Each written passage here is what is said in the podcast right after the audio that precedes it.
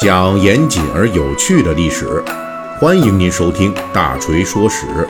我们的其他专辑也欢迎您的关注。之前的水浒细节解密，大锤用了10章的篇幅，就简单总结分析了古典名著《水浒传》里边各色骂人话的历史变迁故事。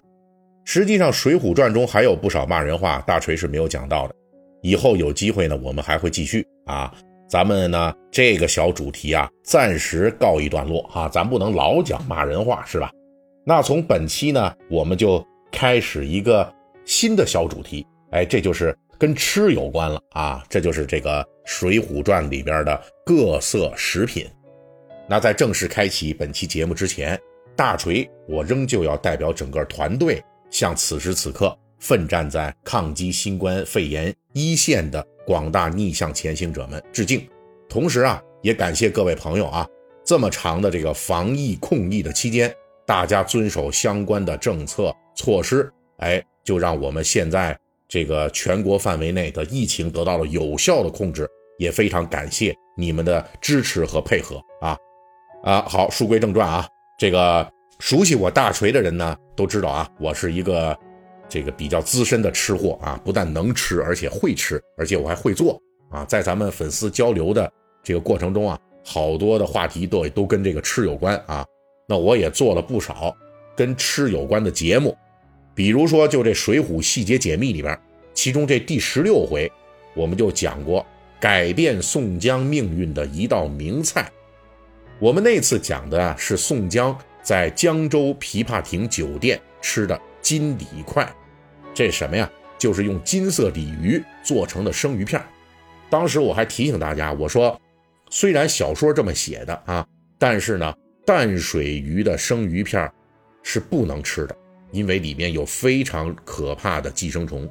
啊，要吃的话您还是得选择吃海鱼的海洋的这个鱼生的生鱼片。哎，那如今呢我们就继续延续这个跟吃有关的话题，我们就讲《水浒传》里边的各种食物。那本期这第1期我要说的是什么呢？实际是这书里边不太显眼的，但是在我们如今的生活中非常普遍的一种食物，这就是挂面。挂面啊，您没听错，就是我们如今十分普遍的这种挂面。在《水浒传》里边啊，这挂面也是出现过的。这就是病关索杨雄的妻子潘巧云与和尚裴如海私通的故事里边，正值潘巧云的前夫王押司去世2周年，报恩寺的僧人裴如海受到潘巧云还有潘的父亲潘公的邀请，就来到杨雄家给王押司做坛场来祭奠。这个坛场还是比较隆重的，潘公父女2人啊就准备了佛像、供器以及鼓、钵、钟、磬等等乐器，还有香花、灯烛等等物品啊，还专门安排了斋食。而和尚裴如海来了之后啊，首先是送礼物，而且这礼物的量并不少，需要一个人挑着2个盒子来盛放。按照裴如海所说呢，哎呀，这2个盒子里边啊没什么值钱的稀罕物，主要是几包挂面和几包京枣，只是拿来全当给王押司周年的礼物。虽然裴如海说的客气，但是潘公呢还是感谢并且埋怨裴如海，说您看您这是何必呢，干嘛这么乱花钱啊。但是呢他也专门的让石秀就把这些礼物给搬进了堂内，这就算是把这礼物给收了。裴如海送的这个挂面跟我们今天吃的这挂面就属于同一类的挂面产品，而且也是小麦做的，而且这吃法也是差不多的啊，就是水开了下面煮，大概是这样的。那两者的主要区别可能只有一个，就是我们现在吃的这挂面那基本都是机器生产出来的，而裴如海那时候北宋年间那就当做礼品送出的这挂面那是手工做的。关于挂面的历史就要从这面条说起。我国目前出土的最早的面条食物是考古人员在距今约3900年前的青海腊家遗址中发现的。这些面条盛放在一个陶碗中，外形跟现在的面条差不多。不过根据学者的考察呀，这面条不是小麦粉制的，很可能是用小米和糜子面混合制成的。而我们现代食用的这个小麦面粉制成的面条，大约就出现于2000年前的东汉时代。那时候由于小麦种植在中原地区逐渐推广开来，人们就把小麦粉制成的面条、面片一类的食品统称为水馊饼。东汉时代人们呢，为了区分面条和面片，也叫面条为索饼，也就是用刀切成条状的面条。大约是到了唐代，这个面条中的一个很重要的分类挂面就开始出现了。现代学者在敦煌文书中就找到了一种奇特的食品，这种食品的名字叫做须面，就是龙须面的这个须面啊。这学者就认为呢，这种须面类似于后世的龙须面，正是挂面在历史上的最初形态。那要是这么算的话，这挂面起源距离现在已经有1100多年的历史。至于为什么古人要发明挂面，这个有学者根据敦煌出现的最早的这个挂面来研判，认为很可能是古人在河西走廊丝绸之路上旅行的需要。这挂面在最初古代的时候也是作为一种方便食品出现的。它不需要说呢，咱要开饭了，说临时的和面、擀皮儿不用，已经呢是加工成这须面的这种半成品了，只要把这水煮开了下锅就能吃。其实古人在面条发明之后就尝试过多种半成品的制作，目的也都是出于制造半成品方便携带和食用。有学者就提出来，南北朝时代出现的把面团切成棋子大小的这切面粥，很可能就是唐朝挂面等方便食品的前身。而且敦煌文书中还提到了，挂面是作为婚嫁时的礼品类的食品存在。从这个角度来说呢，那时候的手工挂面因为要做成细面，所以您看它都能当礼品送，搁现在谁拿挂面送礼对不对？那个就太便宜了。但那时候呢，这个挂面估计价格挺高的，价格不菲。所以说除了商人拿来作为旅行时的方便食品来吃之外，还可以作为彼此赠送的珍贵食品这个方便食品您还别说，就像我搁30-40年前这个小时候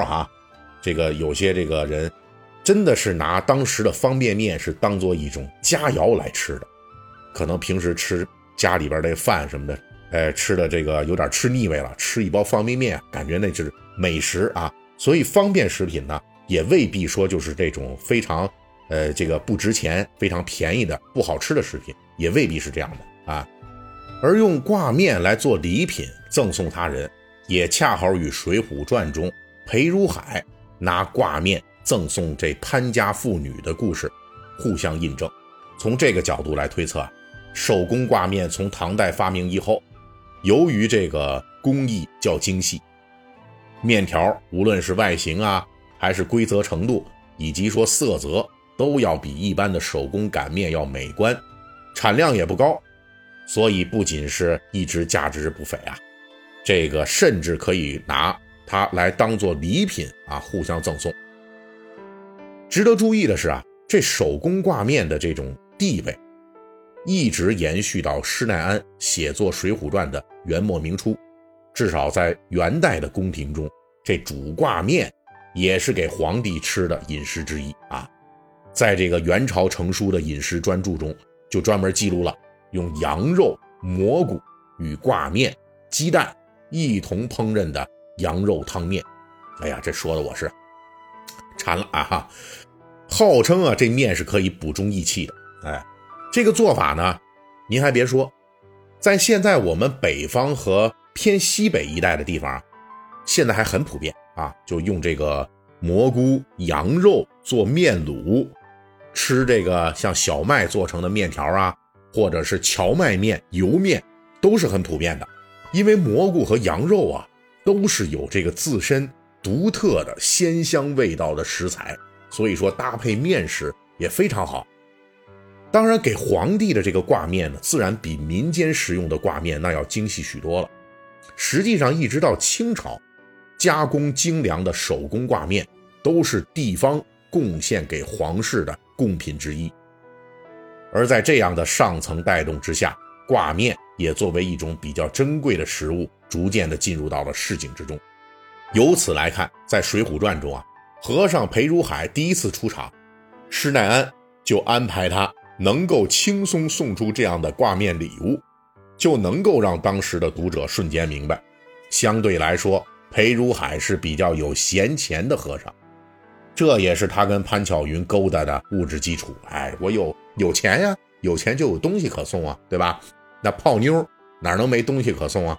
所以后来这裴如海才能撒钱收买胡道等人来协助他这个勾引潘巧云啊，对吧？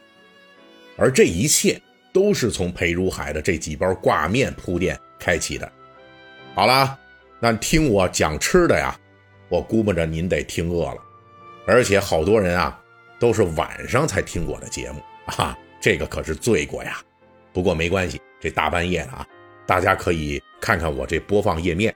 如果您看到一个红色的小购物车的图标，点进去看看。